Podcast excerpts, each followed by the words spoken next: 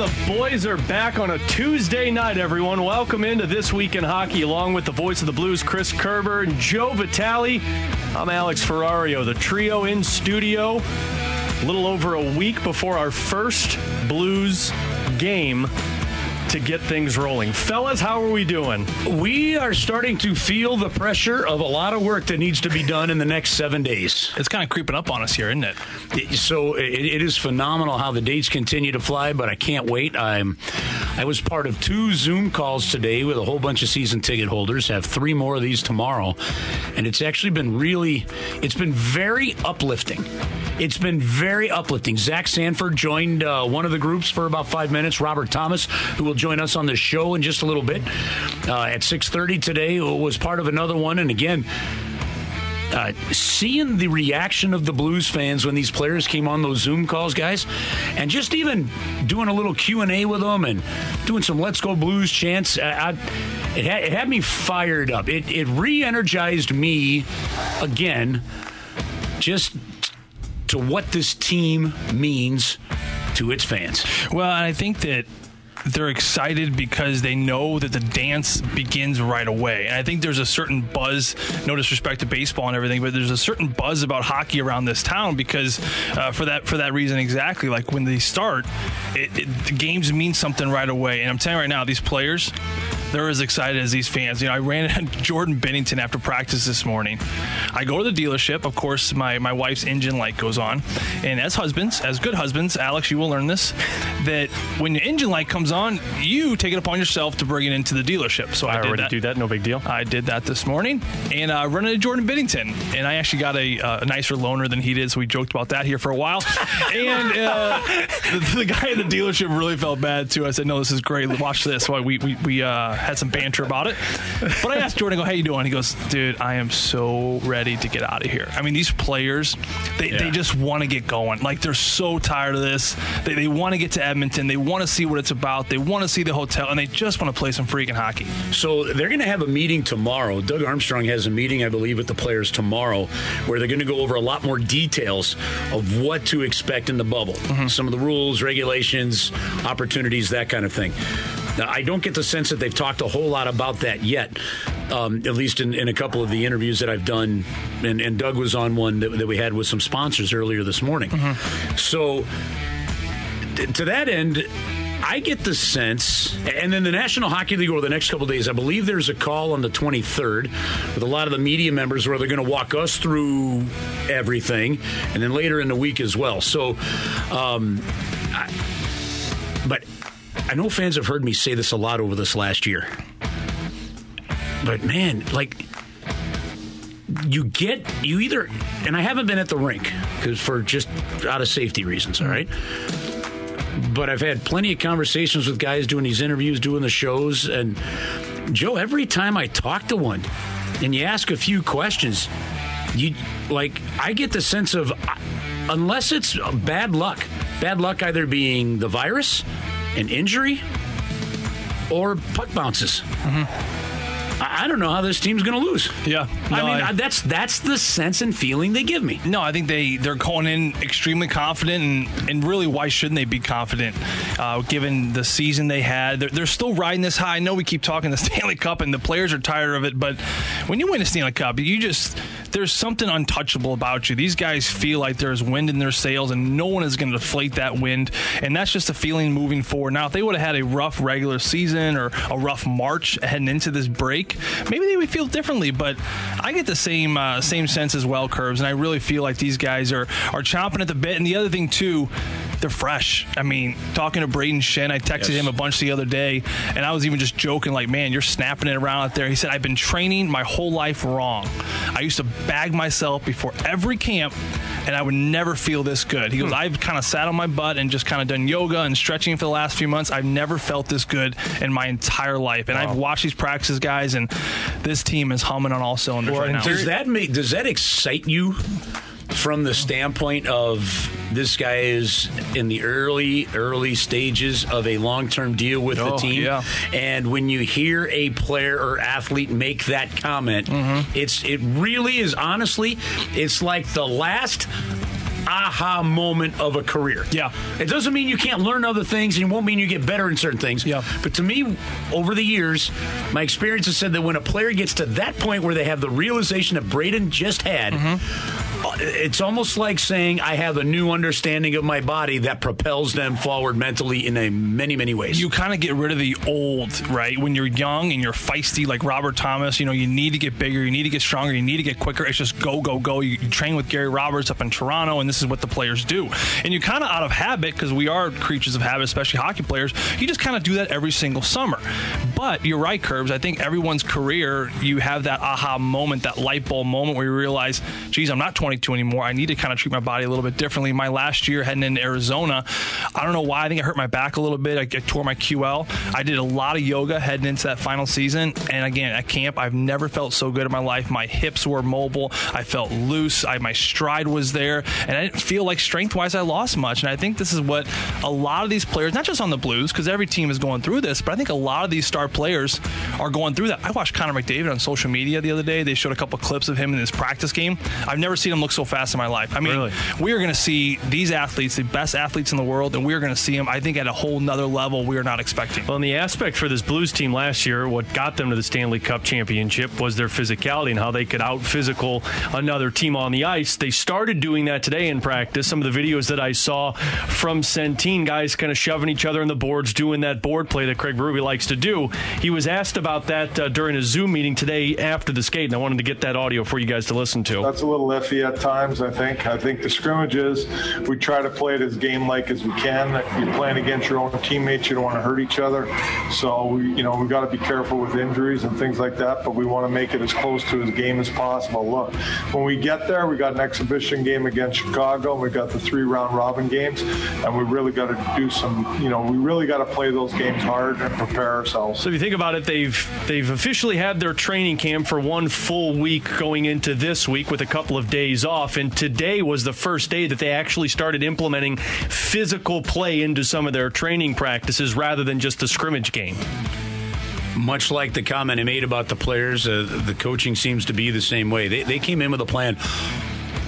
One of the conversations that I had with Steve Ott a month or so ago, maybe even probably more than a month ago now, was one of the things that the coaching staff was waiting for was to figure out what is the plan in terms of how are we going to play? If we can come back, are we going to have three weeks of a regular season, normal playoffs? Are we going to do essentially what they're doing now?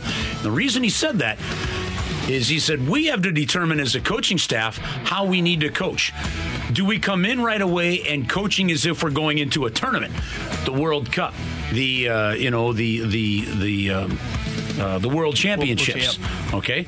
Or are we coaching knowing we've got a month and a half of games before you ramp up for that?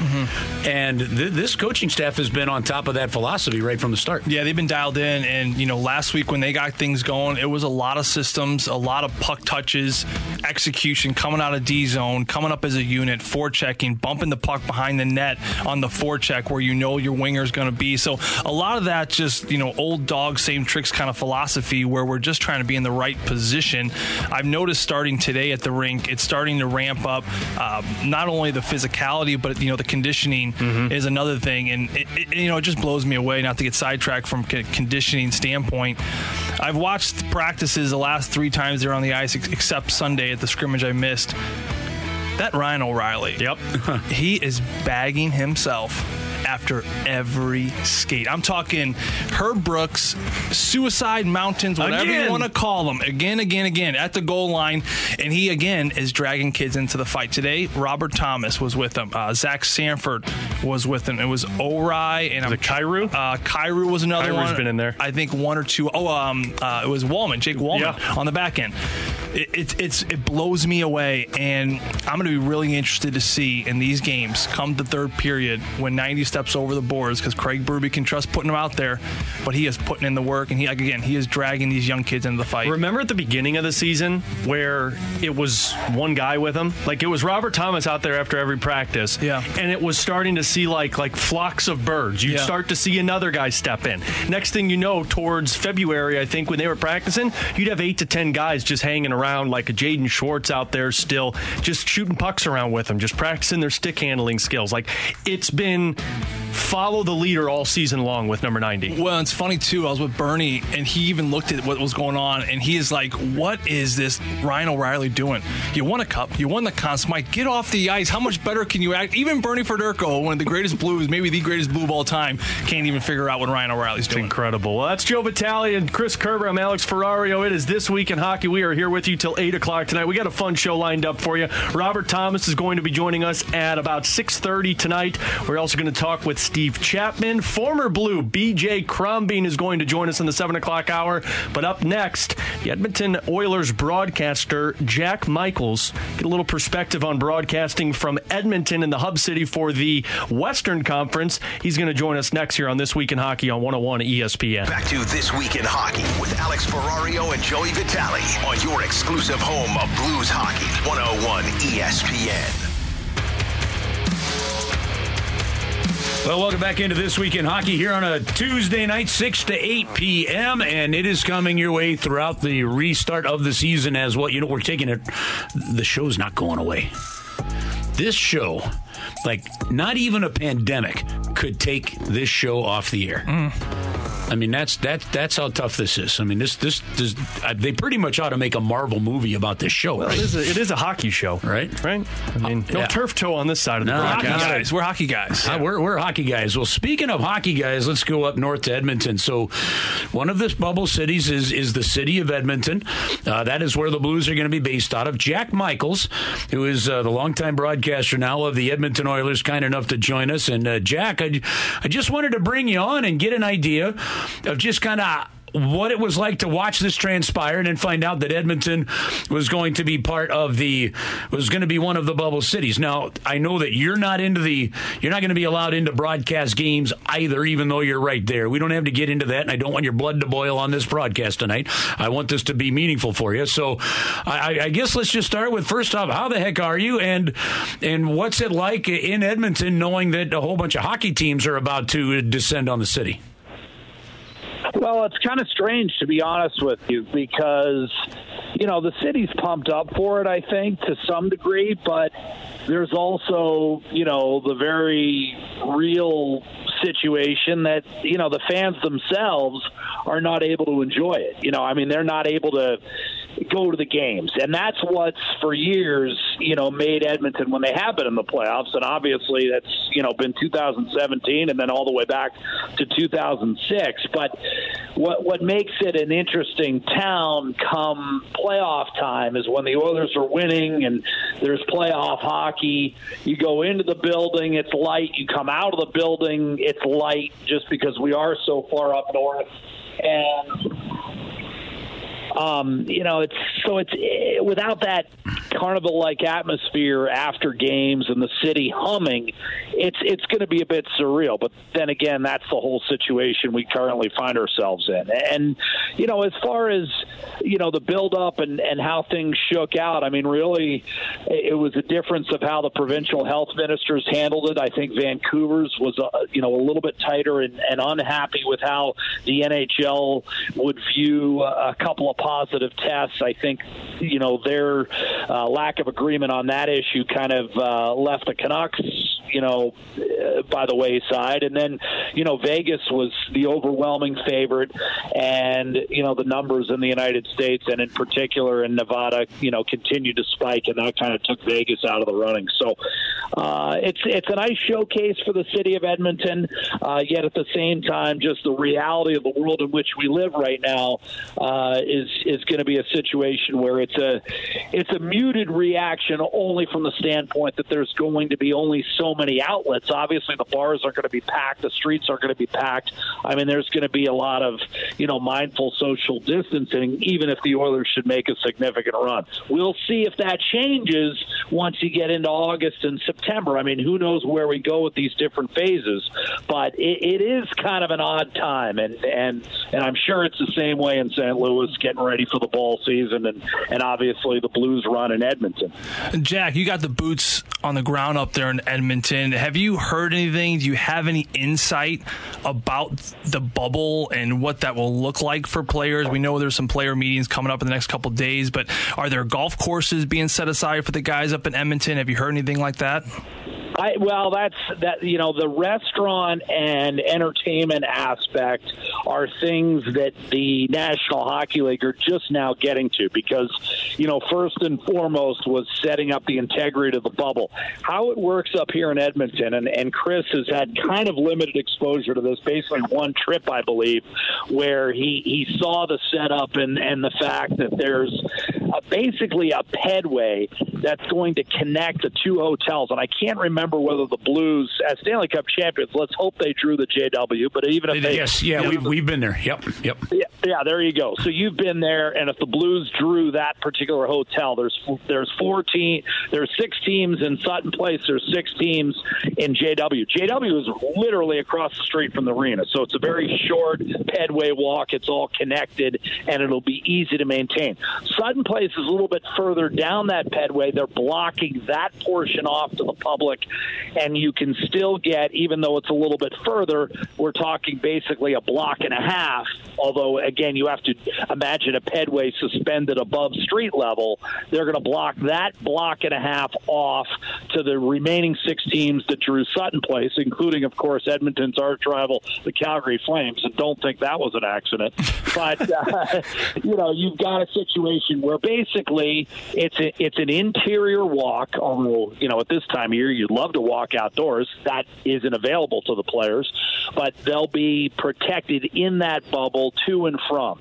In addition, the Blues and and for that matter all the teams at times will be practicing at a large complex called the Terwillegar Rec Center, and there are going to be buses. From what I understand, you know, similar to what we've kind of heard about the NBA bubble and the MLS bubble, you know, buses with all the appropriate protocols direct point A to point B so that it's not just the Oilers who get the benefit of their training facilities, their locker room. Essentially, starting, you know, July 26th, Rogers Place becomes less the Oilers' home rink than just the site of the Stanley Cup playoffs. And as Chris knows, and you guys know, once the league takes over, it's a league situation, and Edmonton's one of 12. It might be the host city, but it's not the host team. And so there's there's been shuttles set up for that purpose. And what I think, gentlemen, uh, getting back to your point about golf courses and things of that nature, those are less prioritized. As you can imagine, there's a ton of things to work out. That's on the lower rung of priorities. But in the area of player comfort, especially for those, you know, going two and three rounds deep, I, I do suspect they'd be looking to set up the same airtight transportation to and from a golf course, you know, who knows, to and from some other, you know, Jaunt Avenue National Park. Uh, there's a you know there's a national park where you can hike not far from my house. I mean, who knows what's going to happen as, as we get a little bit deeper into this? But it, it's all about the transportation. As far as the hotel and proximity to the arena, that should be relatively easy to maintain. I don't see an issue there with maintaining an airtight bubble. It's pretty easy. Jack, as somebody who's in Edmonton, and we've already kind of seen a little sample of success in the NBA with this bubble, how how confident are you personally that the NHL can pull this off from beginning to end? Well, I think the Oilers have done a nice job creating that Olympic Village feel, which is what the NHL was looking for. They they don't want any, you know, mistakes here. They feel and and with some justification that for once they've handled, you know, a combination return to play and labor negotiations better than the other sports. We haven't we haven't seen to this point the animosity that so often marks any sort of negotiation or collective bargaining uh, with the players and the league. We have seen some real angry words exchanged, uh, you know, the, in the other leagues. They haven't handled it as well, and and and the NHL has it, you know, intact. I, I think it's going to be relatively easy to pull off once you're in the bubble. The key, of course, will be getting the players, even though we're down to, you know, four and five days, the key is getting everyone here healthy And then once inside the bubble, I mean, let's say there's let's say there are five or six positive tests, and you know everyone else goes inside the bubble. I I think the way Edmonton in particular is constructed, with just literally, I mean, a, a very short walk, a literally a five minute walk indoors from the JW to Rogers Place, where there is no chance of coming into contact with members of the general public. I think the bubble will be kept intact, and I think it'll be kept intact rather routinely. It should not be that much of a problem. Jack, uh, back to on the ice you know, when you look at the, the situation, you guys are a good hockey team, but you have to play one of the play in rounds, and you end up drawing the Chicago Blackhawks, who do have some talent there. When you look at that series, anything that might give you just a little bit of pause?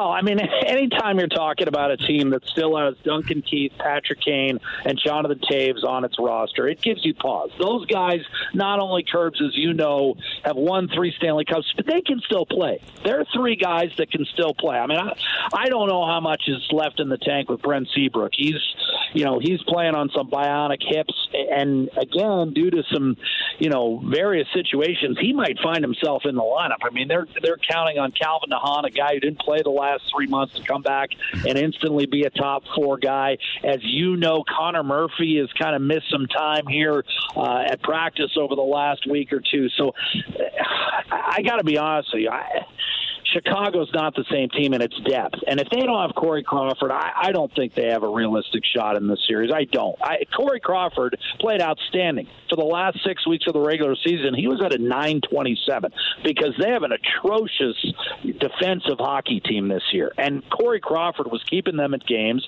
And as you know, offensively, they've still got a lineup that can make you silly. What, their problem is managing the puck in their own zone. They can't do it, haven't done it. And, you know, it, it's a real element that even in a best of five series, I think can get exposed with their lack of depth on the defensive end, and and that's that's ultimately going to be where is going to need Corey Crawford to steal a game or two in this series because I don't see them winning, let's say, three games in this series by a score of three to two. They're going to have to win one of them six five, and then hope Corey Crawford can steal them the other two. I don't disagree with you. Corey Crawford is the key to that being an interesting series or uh, one that uh, is definitely leaning the other way not in there. I honestly believe that. And I don't mean any disrespect to the Blackhawks, but let's face it, this is not, you know, and everyone wants to say, well, they came out of the 2013 lockout 21 0 3. Well, that, that's seven years ago. This is not the same team. They're going to they're going to need uh, all their guys to put up decent offensive numbers, and they're going to need Corey Crawford. If he doesn't play, Chris, I can't see them even winning a game. Very good. Hey, Jack, thanks for letting us check in with you. If you don't mind, we're going to check in with you time to time because you, you might be our boots on the ground if that's okay with you, buddy. Always a pleasure, Curbs. I've been called a lot worse than boots on the ground. I'll take it. All right, Jack. Take care, buddy. Good luck. We'll talk to you soon. All right, that's Jack Michaels up there in Edmonton giving us a view of what things are like up there where the Blues are heading at the end of the week. When we come back, back to the ice in St. Louis, Robert Thomas joins us live on the program in about three minutes here on 101 ESPN. You want to hear This Week in Hockey with Alex Ferrario and Joey Vitale on your exclusive home of Blues Hockey, 101 ESPN. It towards the middle. That's blocked. Thomas again gets to it. Into the slot. Perron shooting in and a blocker and a save made rather by the defense. That one comes to Thomas alone in front. He scores! Perron found Thomas on the back door. He collected the puck. Well, that kind of ruins my intro. I guess we kind of spoiled who our special guest is this week. You know, it's funny, Curbs and Alex, and welcome back, folks, into This Week in Hockey. But I talked to Mike Caruso today, the PR guy for the St. Louis Blues, and I said, Mike, I want your opinion of who the best player this week so far has been on my radio show tonight. And he picked our guest, Robert the Thomas. Robert, how you doing tonight, buddy? Doing good. How are you guys? Robert, I want to start out by a simple observation, and I kind of mentioned it to you the other day when we were on that Zoom call. But something I noticed about you here in camp is your shot, and you've always had a, a really good shot, but I think your shot has got so much more velocity. Your upper body looks bigger, and I said, Robert, you look stronger, and and you said that this is probably the first time since you turned pro that you've had an opportunity to really focus on your body and work out. And if you think about it, your rookie season leads right into the cup, a short off season.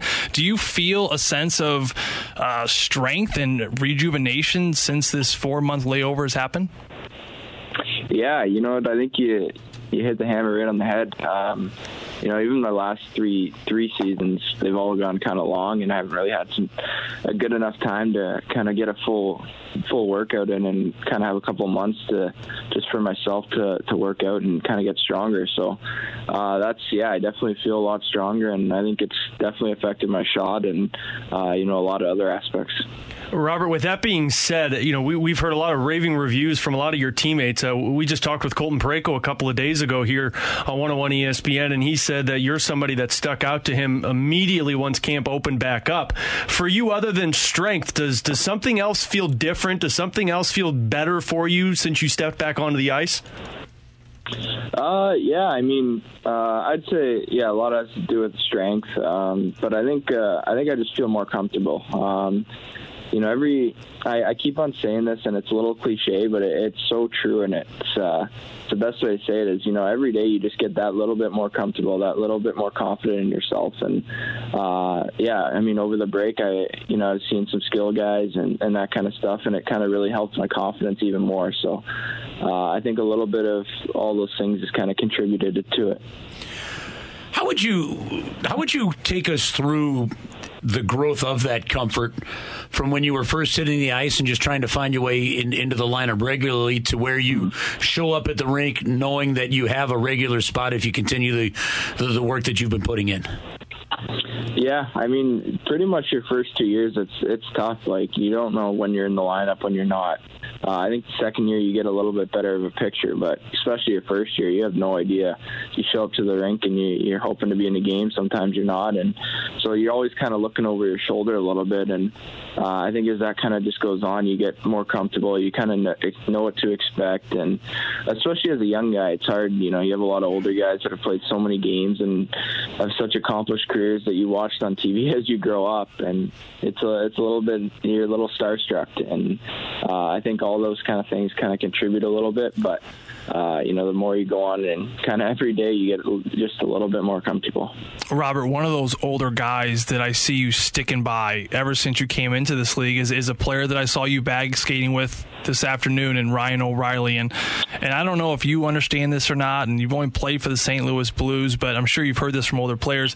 But do you realize how incredibly lucky you are to have such a role model as Ryan O'Reilly, not only as a player, but from a characteristic hero standpoint uh, to, to model your game after and to kind of groom you young guys into the game and what it's like to be a pro?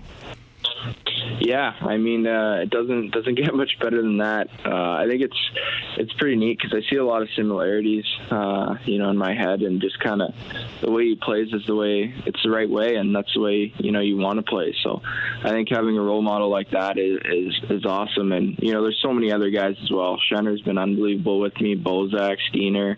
Uh, I could list off ten or ten or twelve guys that have just you know really made a huge impact. So, uh, just being surrounded by by so many you know unbelievable players is is kind of it, it, really helps you you grow as a young player. Robert, uh, we're talking with Robert Thomas here on this week in hockey. Is uh, we're glad to have everybody joining us here on a Tuesday night once again. Robert, going into the bubble or going into this week where you guys are scheduled to leave on Sunday, what are some of the questions or thoughts? I, I wouldn't necessarily characterize them as concerns, just questions or thoughts you have about you know how this will work or what this might be like. Yeah, uh, I mean, you know, it's, I think I think everyone's kind of got a little bit of uncertainty. We're not sure, you know, how how it's all going to work out and and all that kind of stuff. So, uh, I think it's just a little bit about that. But uh, you know, once we get there, we're going to be all business. We're we're ready to go. We want to we want to win this thing again, and uh, so that'll be our mindset. But uh, at the same time, you you know you got to take care of yourself and take care of your teammates because uh, you know as soon as one person makes a mistake, then it kind of affects everyone. So uh, it's a little bit of a little bit of both there. Is there a sense of comfort going into it though, Robert? And I know you you're on social media, you kind of see the news going around, but the success that the NBA has had so far with this bubble city, and then you knowing and very comfortable with your teammates and how responsible they are. Is there a sense of comfortability going into this bubble? Yeah, uh, yeah, definitely. You definitely. Uh, you know your teammates well, and you can you can trust them to kind of take care of their own. And uh, I'm sure it's the same around the league. So uh, definitely some comfort, and and seeing how the NBA did. You know, you brought even a little bit more comfort. Um, so I hope I hope everything kind of goes to plan, and uh, you know, I hope it all works out. Hey, Robert, the NHL has taken on a relaxed dress code for Edmonton and Toronto. And this is a big one because I've seen that red suit yeah. you sport to these games. Are, are you bringing your suits uh, or have you given that much thought? Are you going to go the relaxed, the relaxed dress code with the hoodie and sneakers to, to every game? Oh, I'm yeah, I'm definitely taking the relaxed approach.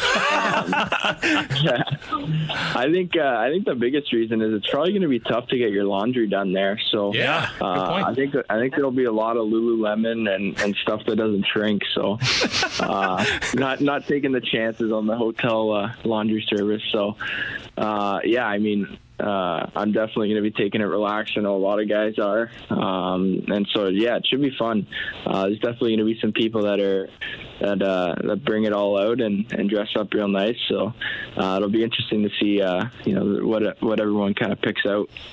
Well, it, it is going to be an interesting scenario just because everybody's going into a situation that they don't know what they're dealing with. In, in the case of some, some have families, some are leaving new babies, some have babies on the mm-hmm. way. You know, and this is all just on your team alone. Uh, has the message from Craig Berube very solidly been let's just worry about what we can control from one day to the next to keep the focus where it needs to be? Yeah, 100%. Uh, you know, he that's that's his message coming across is uh, you know if we worry about ourselves and we take care of ourselves then we're going to put ourselves in a good spot. So uh, that that leads it all all onto us and and we know what we have to do and uh, to be safe and to prepare ourselves for this. And uh, you know no none of us have really been in a situation like this uh, you know with tournaments uh, some people in college but it, it'll be a lot of fun. It'll be something new and you know if we take care of ourselves and kind of worry about what we can can control, like you said, uh, then, we'll be in good shape. Yeah, we're talking with Robert Thomas, Blues forward. A couple more minutes with him here on This Week in Hockey. Chris Kerber, Joe Vitale, Alex Ferrario. Uh, Robert, if I've learned, learned anything over the last few years, it's don't read too much into what goes on at practices or training camps. But we have seen you working on the ice on that second power play unit with Vladimir Tarasenko, Colton Parayko. Uh, what's the what's the comfort level and what's the excitement being out there on a line with Vladimir Tarasenko and Colton Parayko on a power play like that?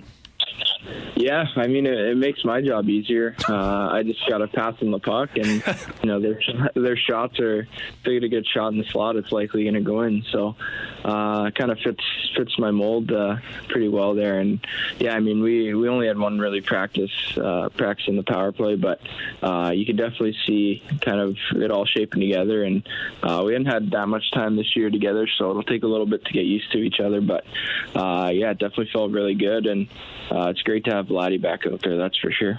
Robert, my mind just wanders for you guys because I can't imagine how are you are packing it's or dangerous. planning to pack yeah. for next week. And is I'm going to put you on the spot here a little bit as, as, you go through your duffel bag and your big bag. We've already met, you already mentioned you're not bringing your suits, but the last question I have for you are, what's something in particular that's not standard on a regular road trip that you're going to bring with you, aside from maybe the, the video games and the Fortnite or whatever you, heck you kids Charles play these days? Dickens, The Tale of Two Cities. Uh, It'll get point. you through the whole thing. Are you bringing a book? Are you what, what are you Dickens. bringing to keep sane? Because uh, you could potentially be in Edmonton for over two months. You know what? I honestly, uh, it's when do we leave? We leave Sunday. It's a little early for that question. I haven't really thought too far into it yet. Uh, today, I kind of pretty much just went out. I was looking for a giant suitcase, the biggest one you could find, so I could fit as much stuff as I wanted. But uh, I honestly, I we were actually talking about that today. We have no idea what to pack right now. Um, I have no idea. I'm bringing clothes, my my video games, that's for sure, and uh, I haven't really put much thought into anything kind of out of the bubble so far. So, uh, you know what? I'm gonna let you know on that uh, later in the week. I'll think of something creative. Just don't forget your toothbrush, Robert. You did not mention your toothbrush and all that. Well, that's kind of standard in the clothing Yeah, yeah, section, of wouldn't you say? That must be a you thing though, because I'm on the same page as Robert. Like I'd be like, I'll worry about that Saturday night before we're leaving. Robert, did you know that Joey will share his toothbrush with his wife? All right. Yeah, that's filthy. Robert, you probably have had a girlfriend throughout the years that you shared a toothbrush with. Come on. Uh, I can't say I've done that. Yeah, boy, see, I can't No. either. Listen, don't listen, Robert. I'm, I've, I got you by almost two decades at this point. Well, almost, may- maybe 18 years at this point. But I, I, all my life, I have not done it either. So that's okay. That's yeah, okay. I, yeah, I, I, I don't. I don't vision myself as, as doing that, but uh, you know, des- desperate desperate times call for desperate measures, I guess. right. that's right. that's and, and that means that means a little crest on the finger, not using their toothbrush. Uh, you can't get in the grooves as much. You can't get in the grooves. That's why you didn't bring it up. Hey, Robert, we appreciate it so much, man, hopping on with us. Thanks again. Uh, good luck the rest of the way through training camp, getting down to the bubble, and uh, good luck in the bubble. And we look forward to seeing the Stanley Cup back in St. Louis with you. Oh yeah, thanks guys. Awesome. There you go. That's Robert Thomas, Blues forward, taking some time and clarifying what Curbs and I have already known.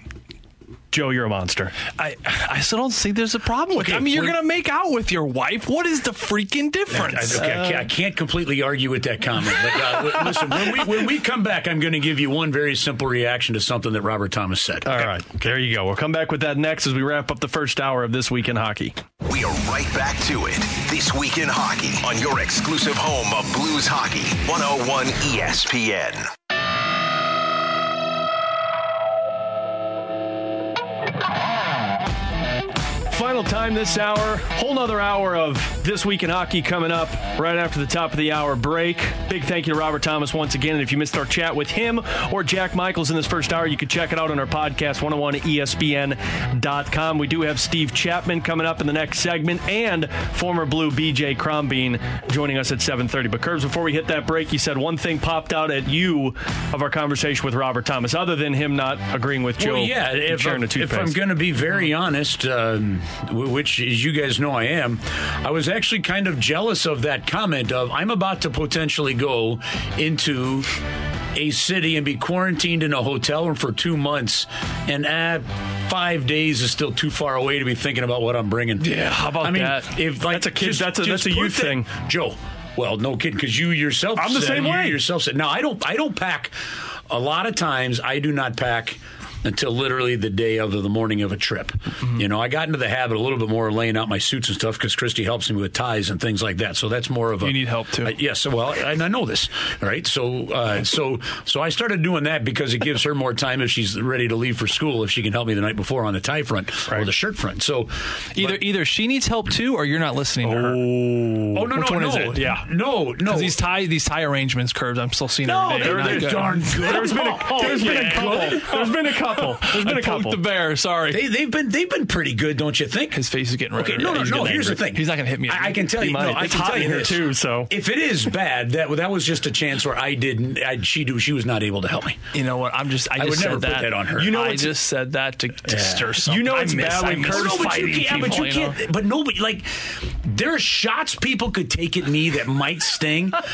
My lack of fashion sense sure as hell isn't one of them. I know when it's bad when with Curbs when he gets into the booth and he just yanks the tie off immediately and puts it on the hooks. Yeah, I but know that's, this that's ain't more happening. of a comfort thing than, than than anything else. Yeah. So like like so I found uh, do that with shirts, I was too. cleaning out, you know, with with the renovation stuff we'd done. I kind of so I still have I kept it.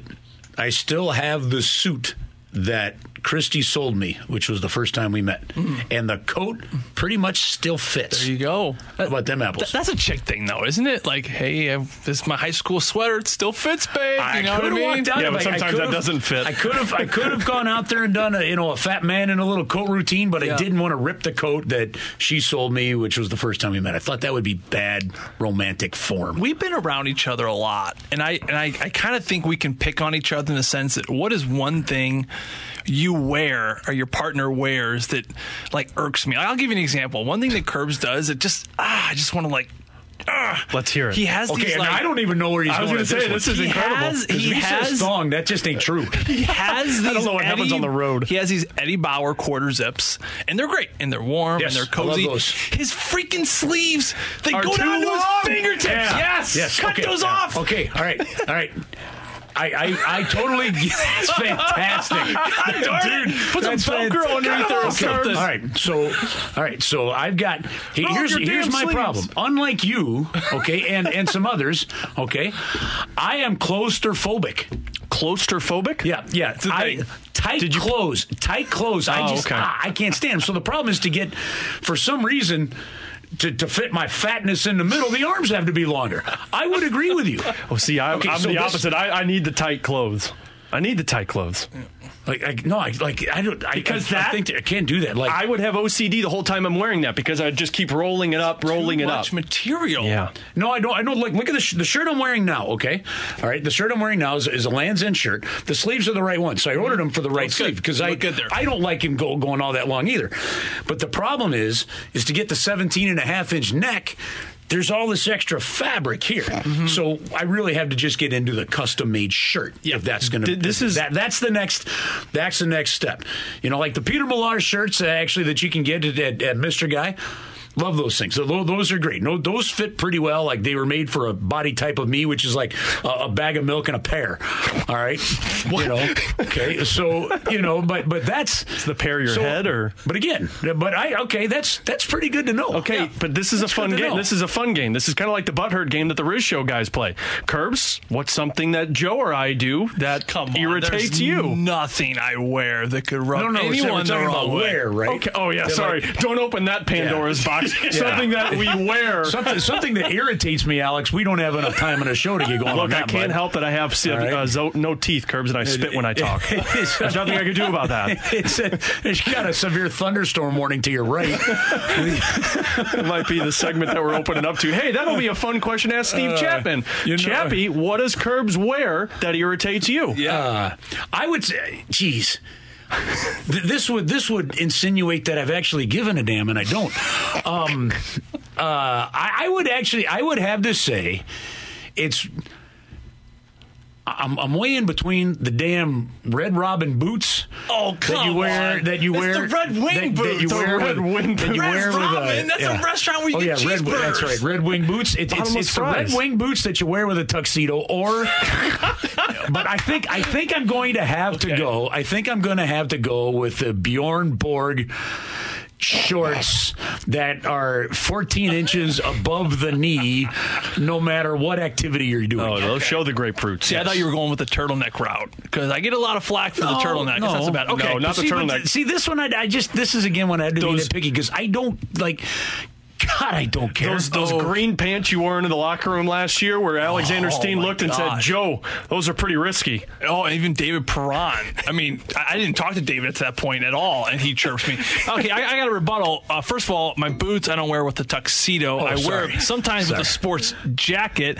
And you say work boots like I've been working out in the yard with them, and they're like Wolverines. These are nice Red Wing leather boots that go great with jeans. Alex, I know you'll back me up here. And then my short thing is again. You see, hockey guys, we have to make a choice. Either we have the board shorts down past the knee, or we decide just to own what we have. And I got these tree trunk thighs that are not going anywhere. By the way, I've That's not because your wife loves your I was thighs. just going to say, let's be honest here. You have loves- four kids Bree because of those legs. thighs. We we've covered this. I have not Yeah. done one squat since I retired four years ago, and my thighs are not going down. So you know what? I'm just going to own it. I'm just going to expose them. I'm like, you know, like my wife said, give the people what they want. Four I'm kids? give the people what they want. Four Here's the kids, and I it's can't all do. the I can't. I can't wear the pants like four inches above my ankle. Oh, see, I like that. Like, That- like what that O'Reilly does, do. like what O'Reilly does with no socks. Yeah, that's, I can't do that. No. That's just BA. That's style. That is style. that is. Oh yeah, well, okay. Stanley Cup You champion, try it. Conn Smythe champion, You should try it. winner, right? Curbs, you should try it. Lady Byng winner. when we do our broadcast again. when we do our broadcast from St. Louis, you should walk into the studio with Joe and I with those pants No. with no sh- Nope. no socks. Nope, no point. I could show up in a minivan to practice tomorrow, and I would probably go buy a minivan. Yeah, I think I would minivans too. would s- just go I skyrocket. just I want the Oh, che- yeah. I want the chest hair. That's all I want. I can't do a minivan. This is a got that. sidetrack. I get that, that part I mm, got different covered. different chest I got- hair. I That's a got that sidetrack. covered. I'm going to ask Steve Chapman that when we welcome him next. What does Curbs wear that bothers you? That's coming your way next on This Week in Hockey on 101 ESPN. More NHL talk, more often. This week in hockey with Alex Ferrario and Joey Vitale on your exclusive home of Blues Hockey, 101 ESPN. Hour number two here on a Tuesday night. Alex Ferrario, Chris Kerber, Joe Vitale hanging out with you here until 8 o'clock this evening. BJ Crombeen is going to be joining us at about 7.30 this evening. But now we welcome in the Executive Vice President and Chief Revenue Officer for the St. Louis Blues and a longtime friend of the voice of the Blues, Chris Kerber, Steve Chapman. Chappie, how are you doing tonight, sir? I'm doing really well. I'm sitting on my front porch. Looks like a little storm's coming through Kirkwood there, Joey. So uh, it feels nice outside right. Yeah, I tell you, I think I just beat it, Chappie. And uh, you know what? The clouds were starting to brew a little bit. And we're over here in Olive, and it doesn't look too awfully bad here. But Kirkwood could use some rain, I will say that. Yeah, we've had a dry one for sure, Speak- man. Speaking of storms, Chappie, I want to open up a storm right now. We just had a great segment before we took the break to get to you about fashion, and Jesus. Joe opened the door of what Curbs wears that really irritates him. Now, you've known Curbs longer than any of us have known Curbs, so I'm going to ask Yeah. you, Steve Chapman, what does Chris Kerber do fashionably that bugs the hell out of you? You can you can only pick one. Yeah, there's Chappie. only one, so no you can only, here. only pick one. Chad, this is the best part is they think I give a damn. I care. Keep going, Chappie. Well, you know, there's absolutely nothing that Curbs wears that bothers me because I'm, I'm like Curbs. I don't really care what Curbs wears. I'm trying to think what, cause, so I miss this, but I'm going to think of what Curbs does that would bother Joey. Yes, that's And even what- better. What he wears, huh? Where right, I'm gonna- says Uh, I I got it. I got it. Hold on. I, I'm going to make a guess here. Wears a white T-shirt under a button-up dress shirt. uh, is that it? that's I hate that. I'm not actually. Ironically, I'm not wearing one today. You How about them always apples? wear- that's so I old know. school. How about that? Why? Wait, is that a bad thing? Because I do that. Is it is it to protect your pits? Yeah, Like, it's it's it's Okay. to protect the shirt from pit stains. oh, okay. Yeah. that makes sense. I was just saying, is that- is that a bad thing? Because I do that. No, but would you, you could like, but if you wear the white V-neck ones, you we know, all that don't. kind We of all don't stuff, have so a it- body yeah. like Joe Vitale, to where we can just walk around without any shirts on under our collared shirt. I I thought you were going to Well, go I, down I the. think, I, I think the point was V-neck, though, boys. V-neck, like when you're wearing a Oh. suit, put the V-neck on, right? Yeah. Yeah. I mean, I thought you were going to go down the doc, his Dockers So route you, there, you want the, Chappie, he, for a wants, he wants the Chester. His Now, now you got a problem with Dockers? I thought you didn't care. no, I don't. I'm You- just you wondering- look like you care. No, I could care less. I'm just wondering what you got to do in your regular like Chappie, that you have such issues with clothes. They're just Chappie, I- observations. Chappie, I told you this was a storm. This was a storm brewing in Olive. Ugh, man, oh man.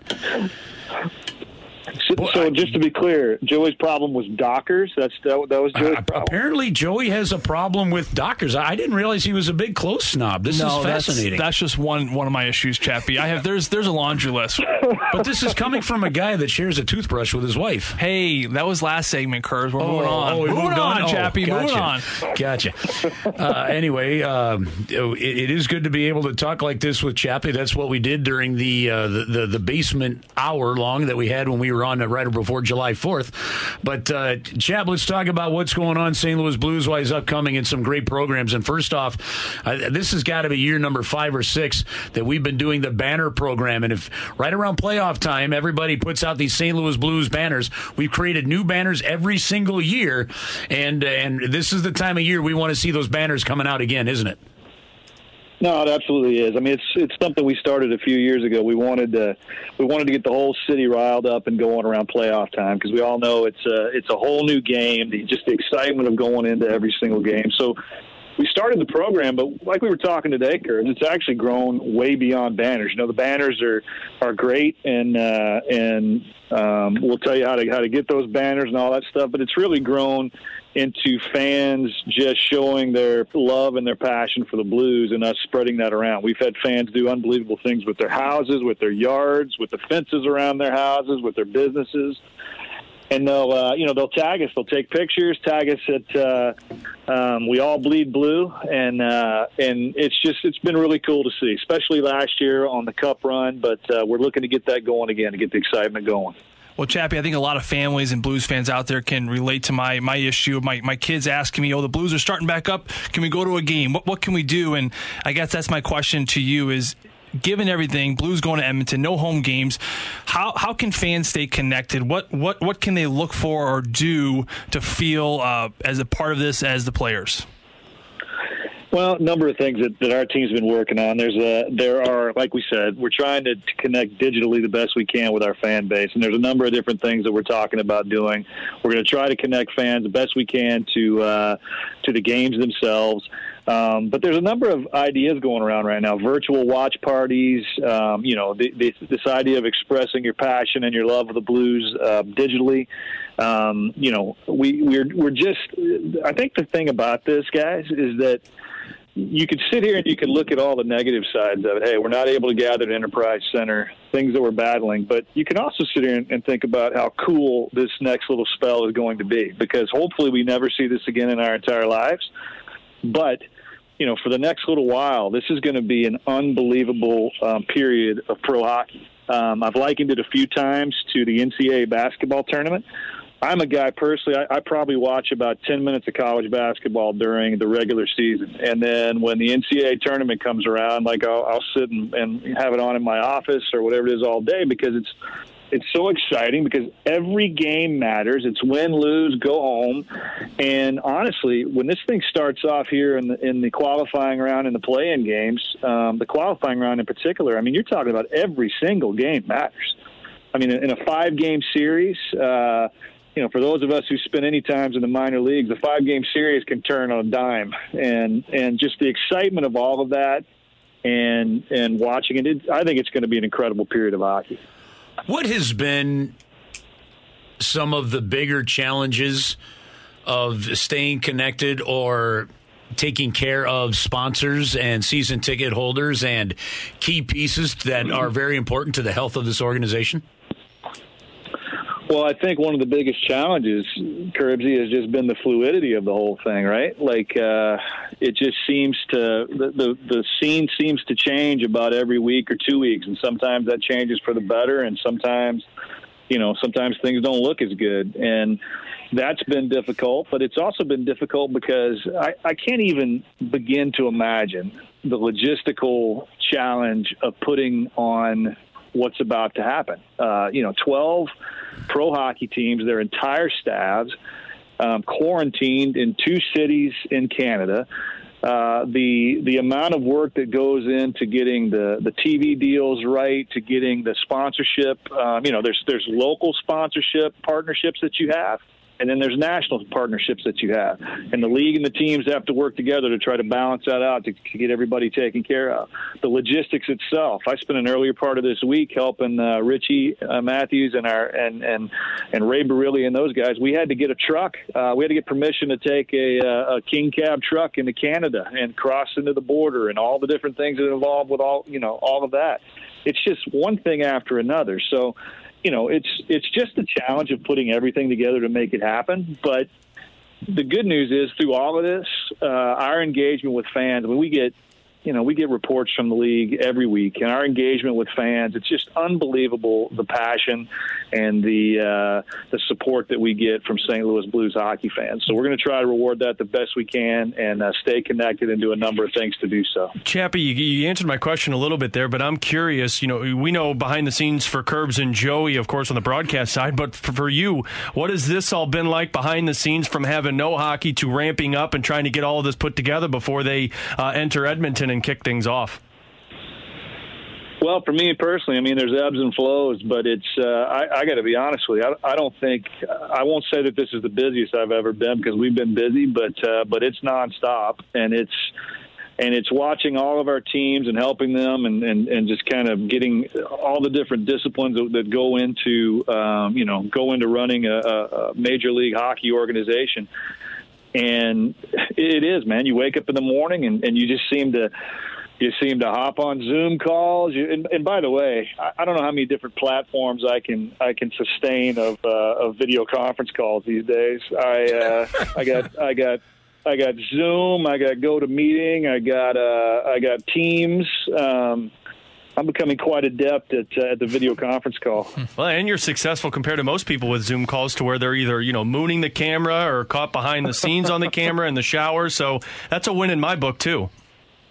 exactly. You well, know, I say I'm starting to get used to it. So. uh, you know, for those uh, for, for those that don't know, I mean, eh, so so Chap's been with the team five or six years now, and he came up uh, where he was a part owner of, of, an East Coast Hockey League franchise, was chairman of the East Coast Hockey League. He was inducted a year and a half ago into the East Coast Hockey League Hall of Fame for his longtime work uh, on the business side and as a builder for the East Coast Hockey League. So he can give us, a, I think, I think a, a true perspective of Chap, we have seen minor league baseball have to shut it down for this year, and minor league hockey is going into a great unknown. We have a new affiliation with the Springfield Thunderbirds that, that is very important to the 2021 season. But again, all that is up in the air because fans are such a critical, critical part to the livelihood of the business side of those franchises. How, have you been able to kind of put into some perspective your feelings having spent so much time in those roles along those lines? Yeah, I, I feel for them. I mean, you know what? Like of the you know of the major sports leagues, I mean, I would say the NHL is probably the league that is most reliant on its attendance, its fans being in the building, right? Um, you know, the NFL, for all practical purposes, is is a made-for-TV product every Sunday, and you know the crowds and the and the, and and I'm not saying that that doesn't mean anything. So I'm just saying that proportionally for how they're driving revenue, it's largely coming from television you know, in hockey, that's not the case. I mean, it, it is it is fan driven, and it's it's in attendance and everything else. So, that, and that's at the National Hockey League level.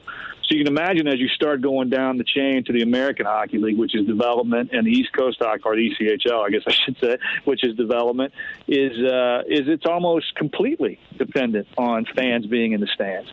And then that starts, you know, tripping into okay, what is the development system for the players? Because these players that that end up you know, in St. Louis, I mean, most of them are spending uh, a year, sometime, whatever it might be, um, at our American Hockey League team.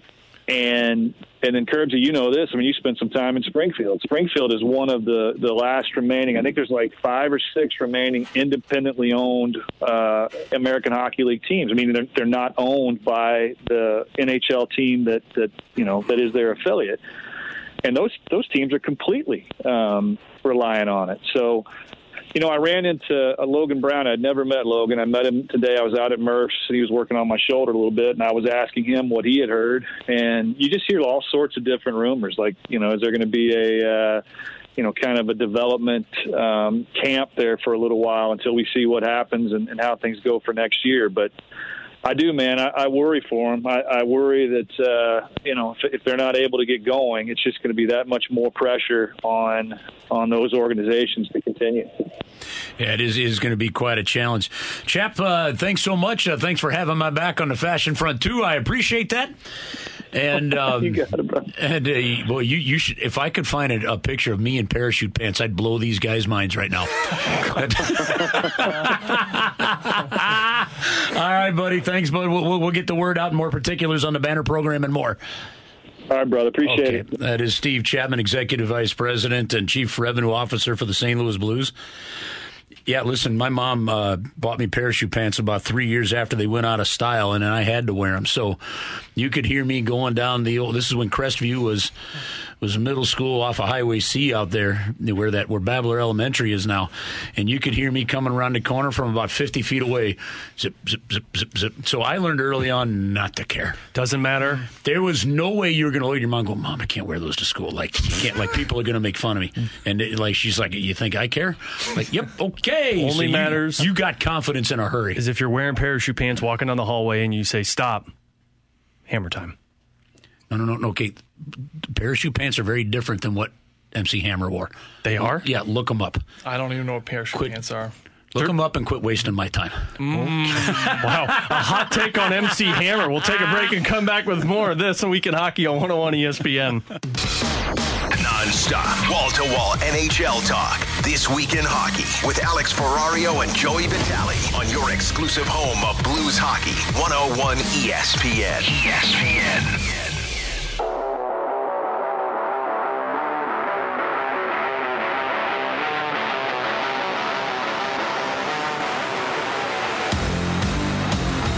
Former Blue BJ Crombeen coming on with us in our next segment. Former teammate of Joe Vitale's, correct? Arizona Coyotes. One year in Arizona. He sat next to Super me. guy. So Unbelievable. Joe guy. and BJ. We're gonna get that conversation His in just a dad bit. scored one of the more Yep. famous goals Yep. in Blues. And So I had a call.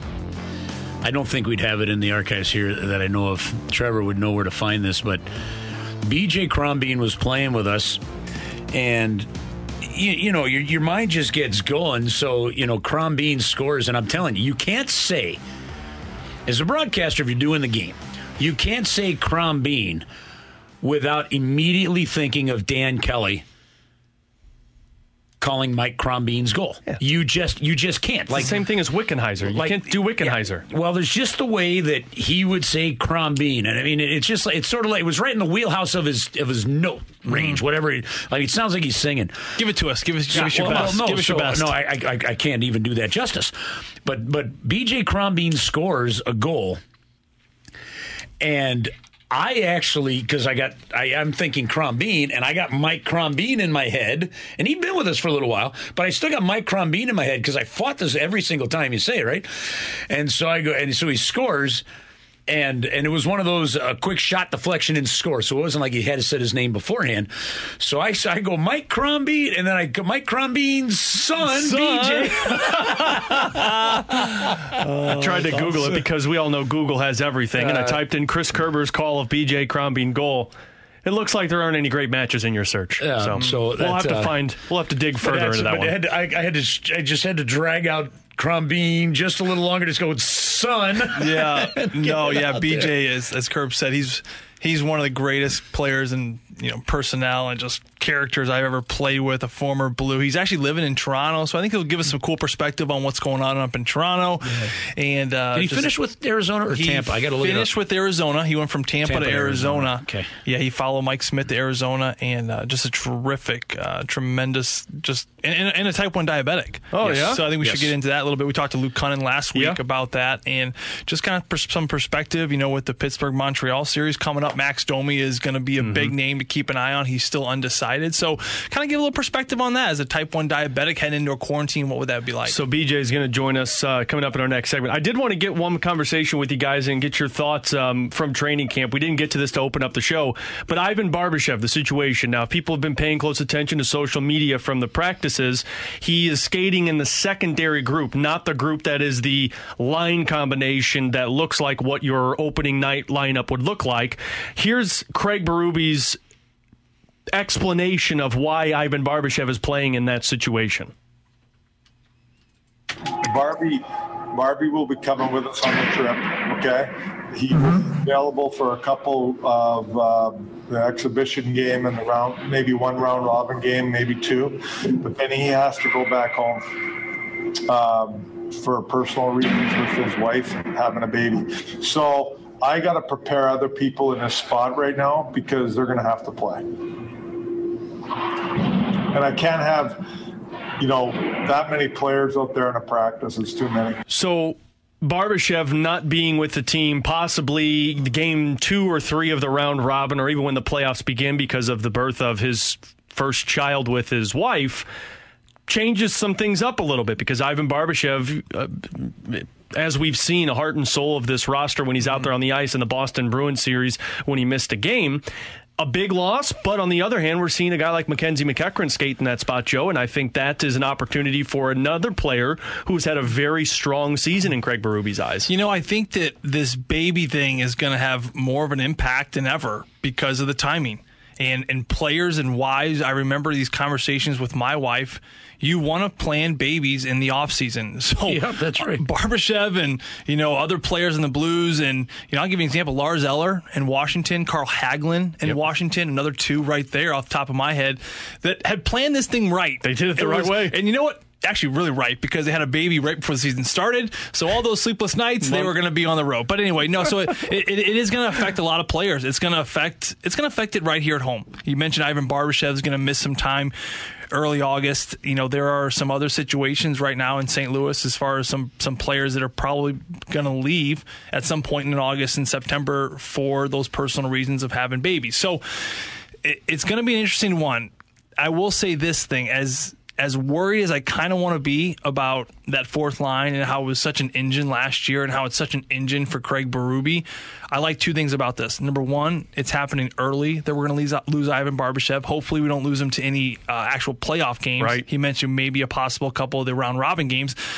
And number two, the biggest thing I think here is to take note of yes, you're losing Barbie. Yes, he's a big piece but does it really matter? I mean, at the end of the day, we, we, you know, we lose a coach, doesn't matter. We're in last place, doesn't matter. I mean, Vladimir Tarasenko, even I sat in this room right. and said, "This is going to be a big one, boys. We're we're we're in trouble here." Yeah. As September rolled around just a year ago, and you know, it just I don't think anything ever matters with this group. I think MacKenzie MacEachern is going to fill in very well. He's got speed. He plays tenacious. He's going to play physical. He's a responsible player, and he's getting his reps. And I think he feels that trust from the coach right now.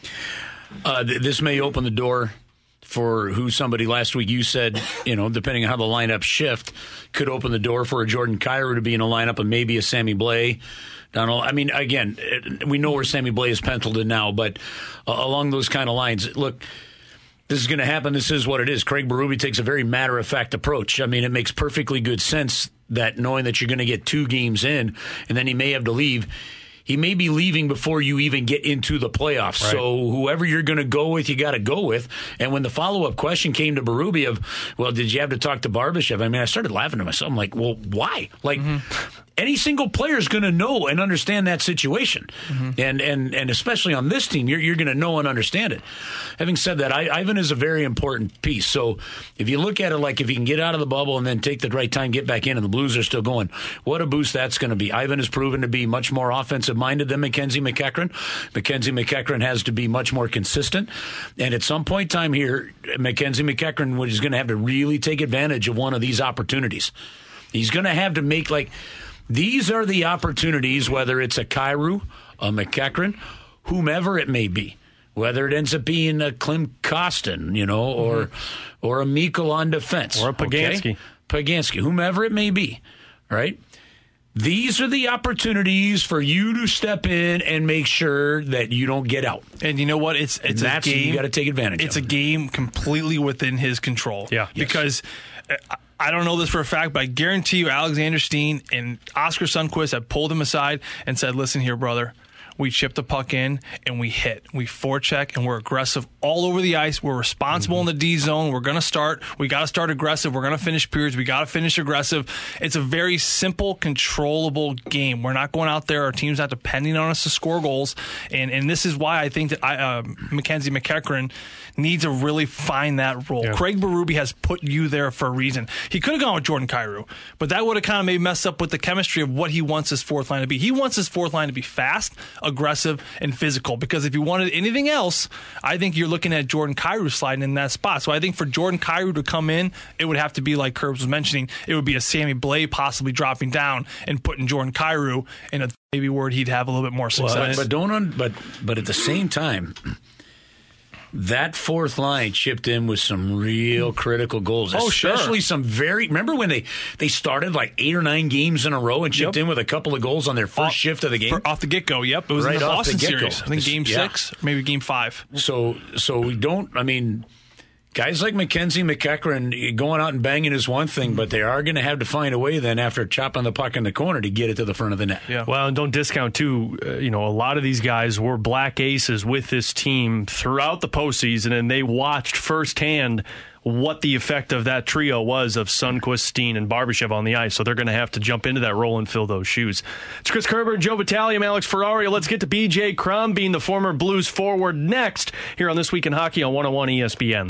Now back to This Week in Hockey with Alex Ferrario and Joey Vitale on your exclusive home of Blues Hockey, 101 ESPN.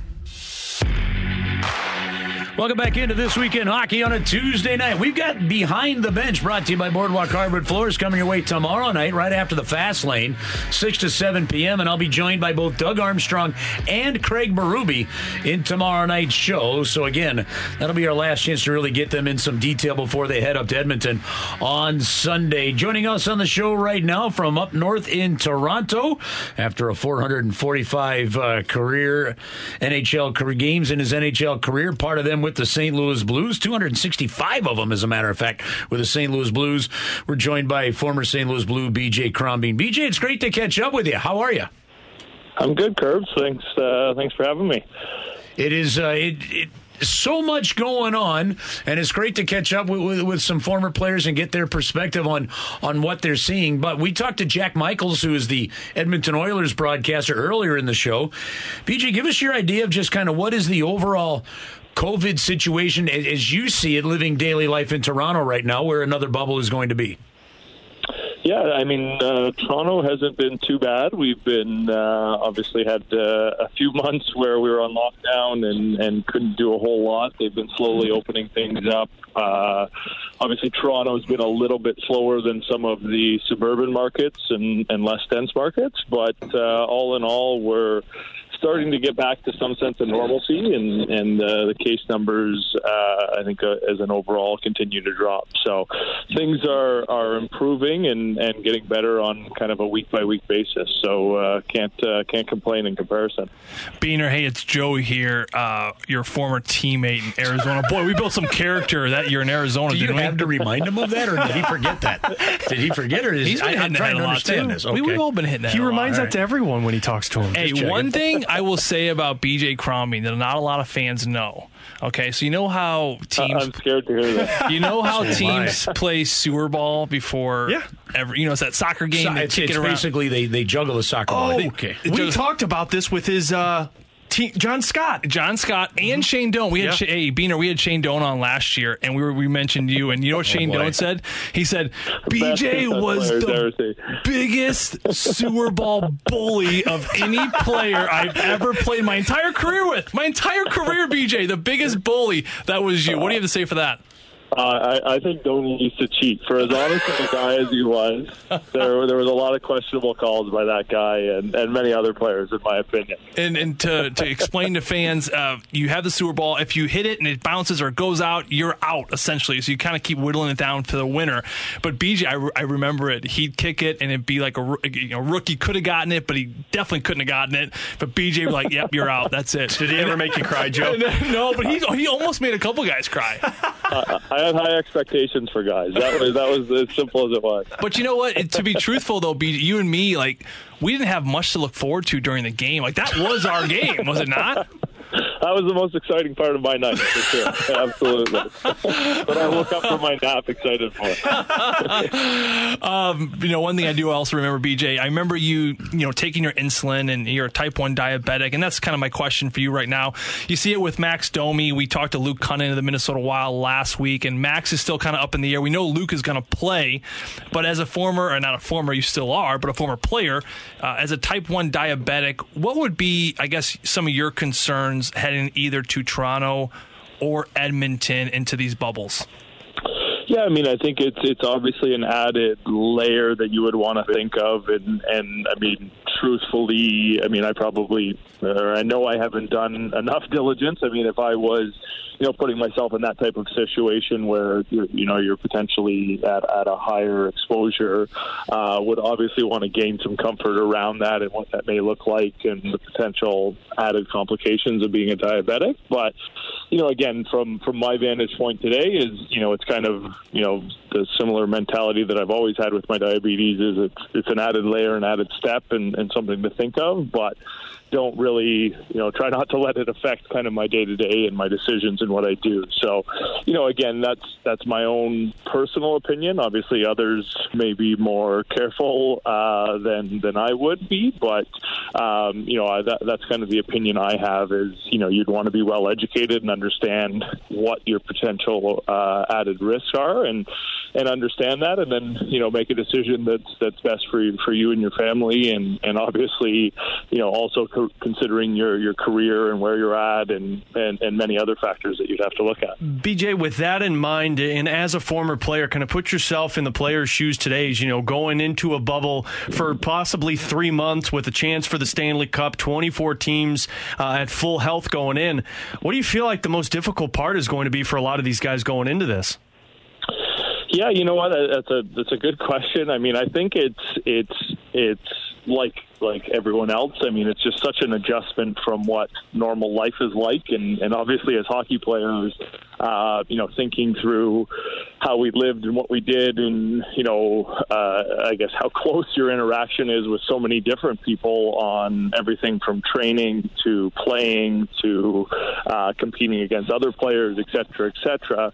You know, that that's obviously you know how different your day to day in your decisions and et cetera, et cetera, that would be probably the biggest challenge, I, w- I would assume. But I mean, obviously, I think, uh, you know, every player, uh, unless there's, again, an underlying health condition or, you know, potential challenges with someone in your family, et cetera, et cetera, um, you know, I think every every player would obviously be excited to to give that up to, to have the chance to play for a Stanley Cup.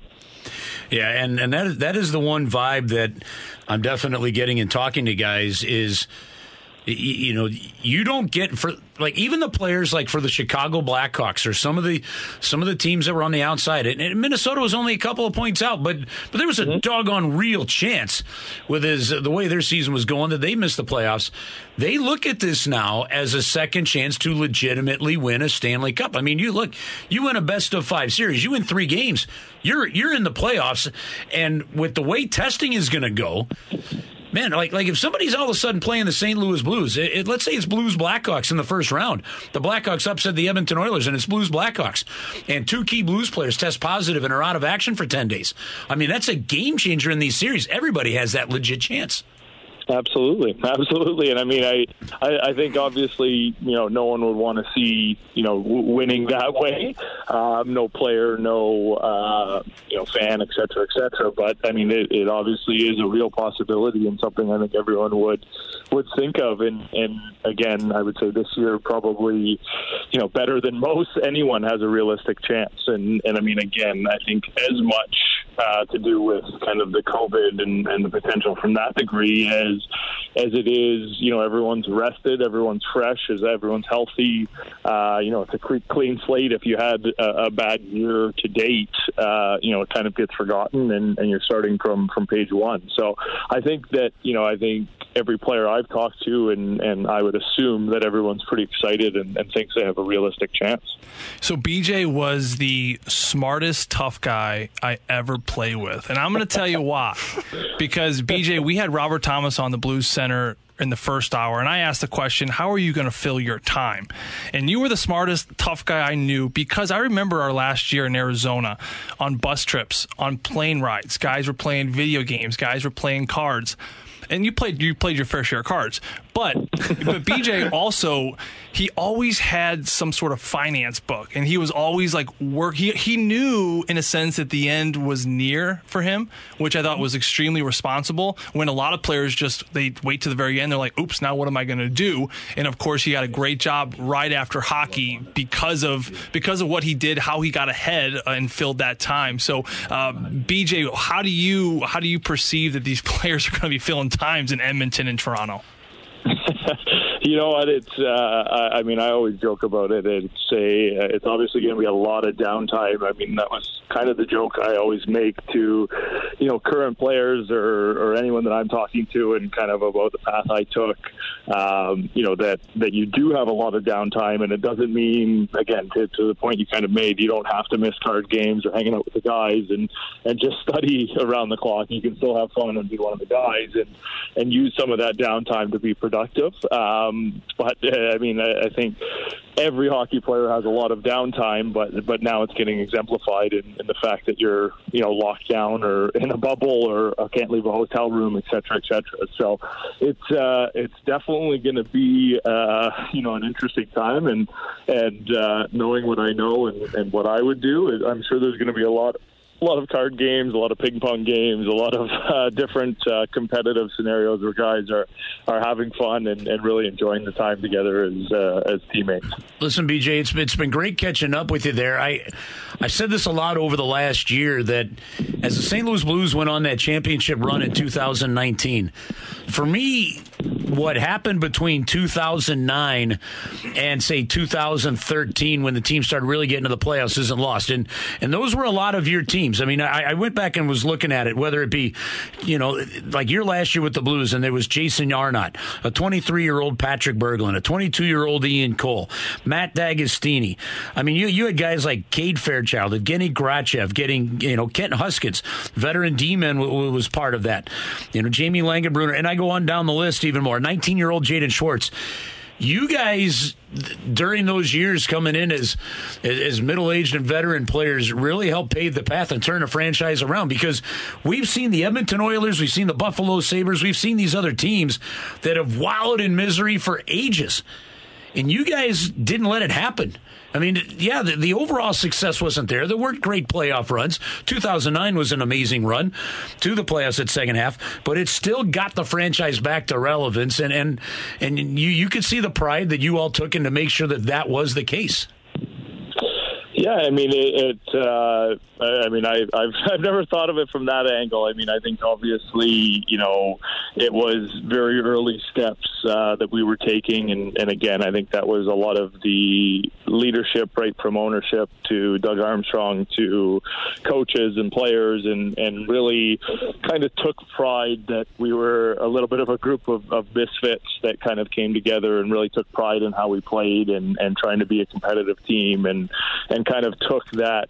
Uh, you know blue collar uh, St. Louis mentality that we're going to go out and we're going to outwork you and, and compete harder and et cetera, et cetera. And you know, I think we we probably outperformed a lot of for for the number of years. Again, it obviously wasn't uh, where we wanted to be, but um, you know, was was some positive steps. And and again, I think you know when you look back on it, you could obviously look at it as some stepping stones for especially some of those young guys that were around those teams and seeing how much pride we took in those teams and, and how much we competed on a night to night basis. So, again, I, I mean, I I always uh, I've had a few people ask me that, and I always say, you know, we're I was pretty far removed from that team, but you know, when you kind of look at it from that angle, it was uh, you know something that you know I wouldn't say it was kind of a direct correlation, but we obviously you know really tried to take a lot of pride in how we played and, and what we put out uh, in terms of an effort and, and product on the ice. BJ, my final question before we let you go, and we appreciate you hopping on with us tonight. Uh, I'm curious because you played a few seasons with Alex Pietrangelo in his rookie year, and you know right now people around the NHL are labeling him as an elite defenseman. Did you see that possibility and that potential in a young Alex Pietrangelo? Absolutely. I mean, uh, Pi was was always a, a, phenomenal hockey player. I mean, had the uh, the brain of kind of a 15 year veteran when he was in his first and second year uh, when I was playing with him. So, I mean, you could always see that. Um, I think, like any young defense, defenseman, obviously had to kind of grow and, and mold into the player that he's now become, which is, as you mentioned, kind of one of the elite uh, defensemen in the league. And you know, a guy like him and, and you know anyone I've ever talked to on him or, or, in specific, I've always kind of said you know he had the um, you know the ability to play and be a, a, dominant player at both ends of the ice, and and to me that's kind of what makes uh, an elite player and another guy Joey and I uh, played with in in uh, Phoenix and and Ekman-Larsson is very similar in that you know you, you look at sometimes you look at them and you look at your, their stats and say oh they're a phenomenal offensive defenseman but when you get to play with them on a day to day basis and you see how dominant they are from a defensive and, and how smart they are and, and you know a lot of the little plays that go unnoticed um, you know that's really what makes an elite defenseman and, and obviously is a key key part to to any successful team. BJ, it's awesome to get to catch up with you, man, and talk. Uh, more importantly, Joe had to make sure we got a former teammate of his on to uh, talk about him, so we appreciate that as wow. well. Mm. I had to remind you guys I that thought, played I thought, in the league. I thought you two were like bosom buddies, and now thought- he's ripping at you like I that. thought we were. Bosom buddies. I've never heard bosom buddies. We buddies. spent a lot of time on the middle of the bench in there, so we, Yeah, we we sure got- did. got BJ would always close. untie his skates halfway through the third period. We lost a lot of games that year. We'd be down two to one, three to two, and he'd be like, "Hey, let's start untying our skates." I'm like, "You know what? You got to go." Just thinking of more sewer ball. That's right. exactly. That was a big BJ, thanks again, man. We really appreciate it. It's great catching up, and we hope to talk again soon. All right, thanks guys. Awesome. Appreciate time. There you go. That's BJ Crombeen with us here, uh, former St. Louis Blue on This Week in Wait, Hockey. did you? Um, uh, okay, I love the guy. Did you, have you ever seen? Have you ever seen The King and I? I was going to say, see if Joe noticed. Have have you ever seen the, mo- uh, the, the the musical, the, the- old musical, The King and I, The King of Siam, thinking of and the school Speech. No. no, no, and not, not with Colin Firth. That was a great movie too, by the way. Excellent movie. Uh, no, The King and I, a musical. Was the King and I? Was that Rodgers and Hammerstein? It was Rodgers and I think it was Hammerstein. Rodgers and Hammerstein, right? Um, but uh, the King of Siam, who brought in a school teacher, and he'd like to tell the school teacher what to say. Here, here's an example of. You, you'll understand this. Do you think you know where we're going with this? Is it something to do with et cetera, et cetera? You just- yeah. scared that head shall never be higher than mine. When I shall sit, you shall sit. When I shall kneel, you shall kneel. Etc., etc., etc. Guess how many times he used it? Oh, is et cetera, et cetera one or is it two? No, each one. Each one's one. I would say eight times. 16. 16? That was awesome. That was awesome. That was That was awesome. pretty good. Gotta Uh, but I just started thinking of the bald king, the bald character uh, the, from the I old, thought the, old Seinfeld episode. movie of. Uh, oh, I hadn't even. I Thought thought of the one. Seinfeld episode And, uh, immediately. I, I was Yeah. about as lost as there as is I see people when Curbs tries to explain Mel Brooks references and they're just look. He tries to explain Mel Brooks to like Zach Sanford and Robert Thomas. I'm like Curbs. I barely understand that. Rob- These kids are 20 Robert Thomas years just said he packs the day before he leaves. He's not going to understand Mel Brooks. I don't. I don't think there's anything irresponsible about trying to educate every chance you get. Everyone, everyone loved Amy Right, Mark Joe? scores. I agree, Curbs. Everyone Speaking- loved. Everyone loved Amy Mark For, scores. for example, oh, like, Oh, could go. you could like okay, you all know that okay that that well actually maybe I shouldn't assume this. Okay, who was the first U.S. astronaut in space? John Glenn. First astronaut in First space. astronaut in space. I feel like there's like a hidden agenda here. I Oh, want to say was Neil. the first astronaut in space? Oh, you talking about the monkey? Are, are you literally? Yeah. You, you're about no, to it's say not Neil. I was going to say Neil was the first man on the moon, not in space. Holy What's it? The, we, we include monkeys and dogs. No, no, no. The first human. The Okay. first the first human in space was Yuri Gagarin. He was Russian. Oh, I thought it was Who was the first U.S.? No, John Glenn was actually not the first. He was the third. Again. Okay. Alan Shepard was the first. Alan Shepard. So, Oh, so hold there's on. no way you're It- guessing Alan because- Shepard's the first. because it was on this day in 1961 that we sent the second American in space. You remember what his name was?